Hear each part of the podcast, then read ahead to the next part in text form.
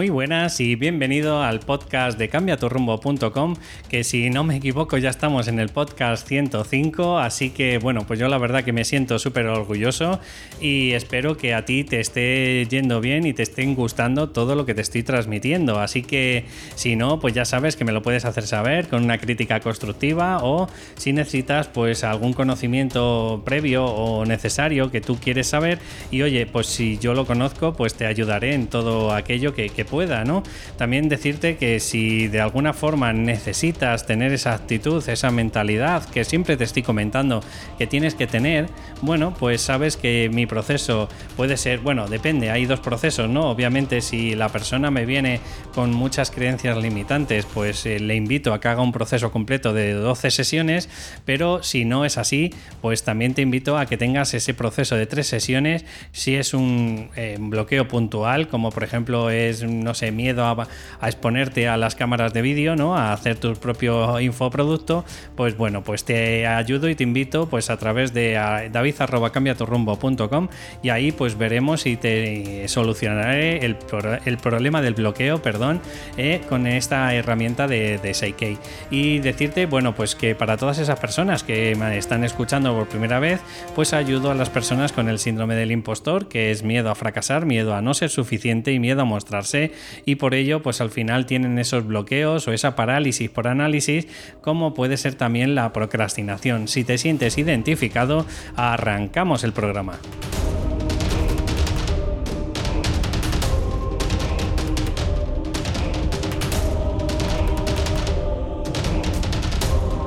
Pues ya estamos por aquí y hoy decirte que vamos a hablar un poquito de marketing, eh, vamos a hablar un poquito, espero que te ayude pues para tengas cada vez más claro, porque obviamente el marketing y el coaching van muy unidos, sobre todo si estamos hablando del tema de mentalidad. Eh, ¿Por qué? Bueno, pues que porque obviamente no es lo mismo disparar eh, pues bombas o, cañón, a cañonazos, cargarte, por ejemplo, una mosca, que a lo mejor pues con un matamoscas, ¿no? Entonces, cuando empezamos a tener un montón de dudas, cuando empezamos a tener desconfianza, cuando no tenemos esa credibilidad, pero nosotros, no, no en el mundo, ¿vale? Eh, no tenemos esa credibilidad de nosotros mismos, de hasta dónde sabemos o dejamos de saber y encima pues no nos permitimos nos, eh, a través de esos bloqueos y de esa procrastinación, bueno, pues el, marketing, en el buen marketing, pues te va a ayudar muchas de las veces a tener más claro y probablemente pues a no a ir dando palos de ciego y ir enfocando pues las pocas energías que utilizamos para el, hacer.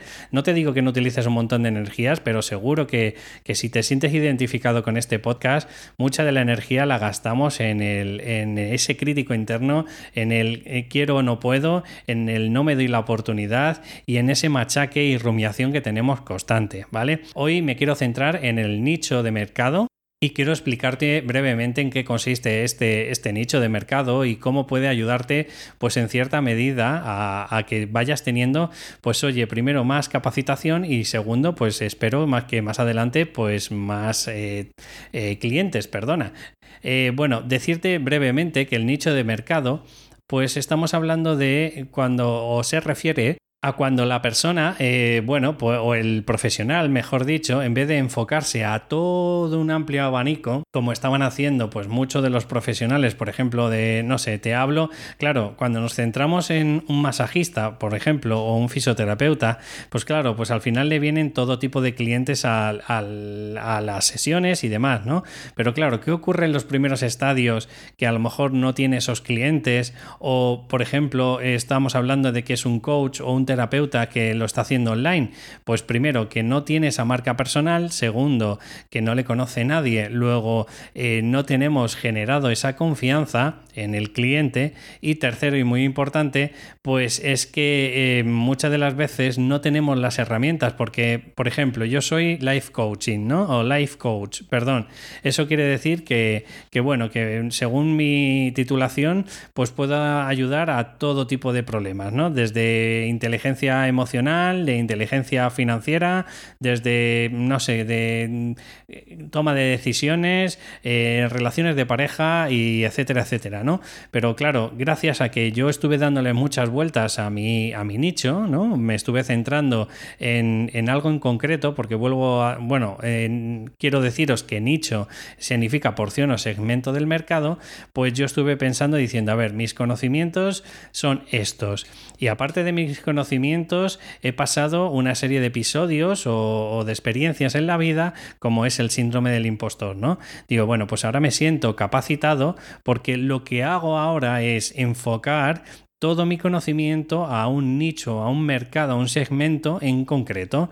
No es lo mismo si yo me decantara, por ejemplo, por relaciones de pareja, que obviamente entre que no he investigado casi nada, em, estamos hablando de que, bueno, pues la persona, aunque tenga los mismos conocimientos, habría que darle una vuelta, ¿no? Para utilizar esas herramientas de alguna forma u otra, aunque es verdad que ahora que estoy con el Psyche, pues eh, reconozco que funciona si son creencias limitantes lo que tiene la persona, ¿no? Pero bueno, en definitiva, para, para ti, para que es el podcast que te estoy haciendo hoy, lo que te invito es a que tomes eh, una decisión y te enfoques en un segmento, una pequeña porción. ¿Por qué? Pues porque si tú te centras y eres de forma holístico para todo el mundo, por ejemplo, imagínate que tú pones psicólogo clínico. Vale, a mí no me dice nada. Pero si tú de pronto pones psicología clínica eh, para la ansiedad, pues obviamente las personas que se sientan ansiosas se van a sentir identificadas con eso. ¿Vale? No es lo mismo que ponga psicólogo clínico, por ejemplo, infantil, que a lo mejor yo tengo un problema con mi hijo pequeño que si me pone, por ejemplo, para adultos eh, con ansiedad. Pues obviamente no tiene nada que ver. Como, y, y tú dirás, ya, pero es que si pongo psicólogo clínico me pueden venir todos. Sí, pero es como si yo te dijera, para ti es lo mismo, por ejemplo, si te digo eh, mecánico eh, de BMW, es lo mismo decirte que mecánica en general. ¿Tú crees que esa persona, aunque conozca y lleve muchos años de experiencias, va a ser el mismo profesional eh, que solo y exclusivamente lleva 10 años, por ejemplo, mirando motores de, de, un BMW? ¿Va a ser el mismo profesional que si lleva 10 años mirando mm, motores de todo? Y si le llevo un Tesla que es eléctrico, también va a saber manejarlo. ¿Me entiendes por dónde voy? Entonces, eh, lo que te invito es eso, a que empieces a cualificarte y a especializarte en algo en concreto, bien por los episodios que has pasado en tu vida o bien por el conocimiento que tienes en concreto que te puede ayudar a algo en, general. Por ejemplo, yo que sé, si eres un homeópata y te encantan los animales, oye, pues si te documentas, te informas y te preparas, pues fíjate lo potente que serías homeópata para ayudar a animales, por ejemplo, en temas de conducta. Fíjate lo potente que sería esa porción de segmento, que no decir homeópata y ya está, ¿no? Entonces, lo que te invito a que tengas unas breves nociones, un pequeño tip, es que no inventes la rueda. Es decir, fíjate en el mercado dentro de, por ejemplo, de la homeopatía, ¿vale? Pues qué sectores hay. O si eres masajista, pues a lo mejor eres masajista deportivo en qué. Pues no lo mismo a lo mejor masajista deportivo para triatletas, ¿vale? Que a lo mejor para jugadores de rugby. A lo mejor no tiene nada que ver, pues oye, las, eh, no sé, las contracciones, o sea, contracturas musculares que tienen unos y otros. Así que te invito a que empieces a, darte cuenta de que no inviertes la rueda, ¿vale? Hay un montón, si no hay, preocúpate tiene que haber un montón de, de, gente que está ya dentro de tu sector haciendo lo mismo que tú quieres hacer. Segundo, debe ser rentable. Porque si tú me dices que, por ejemplo, quieres ser coach para, eh, no lo sé, para bebés de tres meses que, están em, con problemas gástricos o que no son capaces de echarse, por ejemplo, los gases después de comer, bueno, pues no lo sé si te funcionaría este nicho. A lo mejor es tan concreto, pero el problema que hay es que a lo mejor eh, los padres, pues para ellos no es un dolor tan importante. A lo mejor unos anisillos o, o yo qué sé, o otras cosas que se utilicen, pues probablemente van a quitarle ese dolor. Así que te invito a que empieces a cuestionarte si es rentable o no el nicho que tú te estás planteando. tercero, pues que tenemos que dar soluciones a un problema. Es decir, como te he dicho, el problema que tienen es que no expulsan los gases. Vale, muy bien. ¿Lo soluciono? Sí. En mi caso, ayudo a, a los emprendedores que tienen bloqueos. Que además de emprendedores porque se ven identificados, me han venido clientes que no son emprendedores, pero, por ejemplo, quieren ser escritores o por ejemplo, tienen objetivos como es, no sé, perder peso y son incapaces de hacerlo por ellos mismos. Sí, pero indudablemente yo me centro en emprendedores, ¿vale? Eh, una cosa es que se vean identificados y, y de igual, porque al final te vienen pues de todos los colores, pero otra cosa es que tus herramientas, tus estrategias, tus podcasts, tu información que conoces va única y exclusivamente a esa persona. Así que, pues por ejemplo, te puedo dar más ideas de, de nichos de mercado Estamos hablando, por ejemplo, de masajistas para deportistas que, corren maratones, como te he dicho antes, o coach de parejas, pues para ayudar a decidir por dónde tirar con la relación. Es decir, pues podríamos estar hablando de coach de parejas, eh, pues por ejemplo, eh, que piensan que ya no hay nada que hacer, o coach de parejas para una segunda oportunidad o personas que, que, dudan en el amor, que ya no confían en el amor y gracias a esos terapeutas pues son capaces de que se vuelvan a ilusionar por el amor, ¿vale? O estamos hablando de así algo estrambótico, pero oye, si tiene, eh, si sale rentabilidad, pues ¿por qué no, no? Pues blog orientado a hacer colchas o mantas de patchwork. ¿Vale? Pues bueno, pues esto puede ser algo un poco extraño, pero si hay nicho, o sea, es decir, si tú, por ejemplo, imagínate que tú has aprendido al principio en un centro cultural y ves que se llenaba mucho, que veías que había un montón de gente que quería aprender de eso o de ganchillo, pues ¿por qué no? Puedes hacer lo mismo en este aspecto, ¿vale? Y por último, decirte brevemente unas preguntas que te tendrías que hacer, pues para que en cierta medida tú ya empieces a focalizar con tu nicho de mercado y no centrarte en otras personas. Por ejemplo, Deberías pensar en que tu cliente qué edad tiene, porque no es lo mismo, por ejemplo, que tenga 40 años que tenga 17. Obviamente el lenguaje va a ser completamente diferente. ¿Qué tipo de persona es, si hombre o mujer? Estado civil. Estamos hablando de que la persona está casada o no está casada, o es un soltero o es viudo. Bueno, estas cosas influyen porque no es lo mismo utilizar un copy, que sabes que es las personas que escriben en, pues, por ejemplo, en entradas, no es lo mismo decir que me siento identificado en, por ejemplo, en una persona viuda cuando has perdido a tu pareja y siento que de verdad tiene que ser un dolor muy grande, pero oye, yo te voy a ir ayudando en ciertos sectores a que tú vayas construyendo tu vida ¿no? No es lo mismo eso que una persona que está soltera que está buscando pareja. Pues obviamente no tiene nada que ver.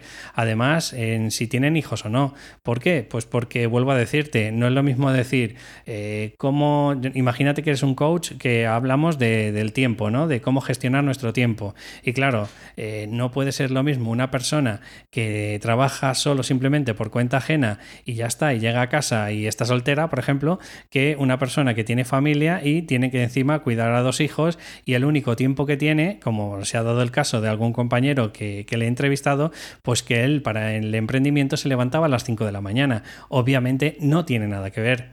También tiene que ver mucho los ingresos que tiene la persona. Imagínate que tu cliente ideal es una persona auxiliar administrativo que tiene dos niños, que el sueldo medio más o menos son 1.200 euros y que tú quieres hacerle un producto pues de 5.000 euros. Pues probablemente al no ser que sea un dolor muy grande, como te explicaré a continuación, pues dudo mucho que esa persona te vaya a comprar tus servicios. ¿Por qué? Pues porque no va a invertir o va a, pedir un préstamo de, de 6.000 euros cuando, bueno, a lo mejor para él ocasiona que es casi el sueldo de, de, seis meses, ¿no?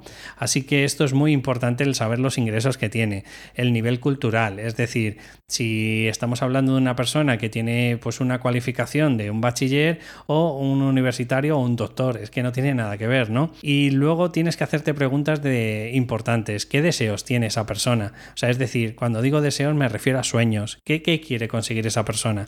¿Qué dolores tiene? Por ejemplo, el dolor de procrastinar, como es mi caso, ¿no? El dolor de que está bloqueado o paralizado, ¿qué creencias tiene? Pues probablemente en, en, mi caso estamos hablando de que es una persona que se siente pues bastante incompetente. ¿Por qué? Pues porque él pensará algo así, mi cliente, que si tiene un propósito de vida y no va por él, pues tiene que ser un incompetente total, porque total, eh, si no, mm, lucharía con, vamos, con todas sus fuerzas. Pero claro, lo que no, no es consciente esta persona es que tiene un, llamémoslo, una persona intermedia, que es el subconsciente, que es el 95% de toda su capacidad.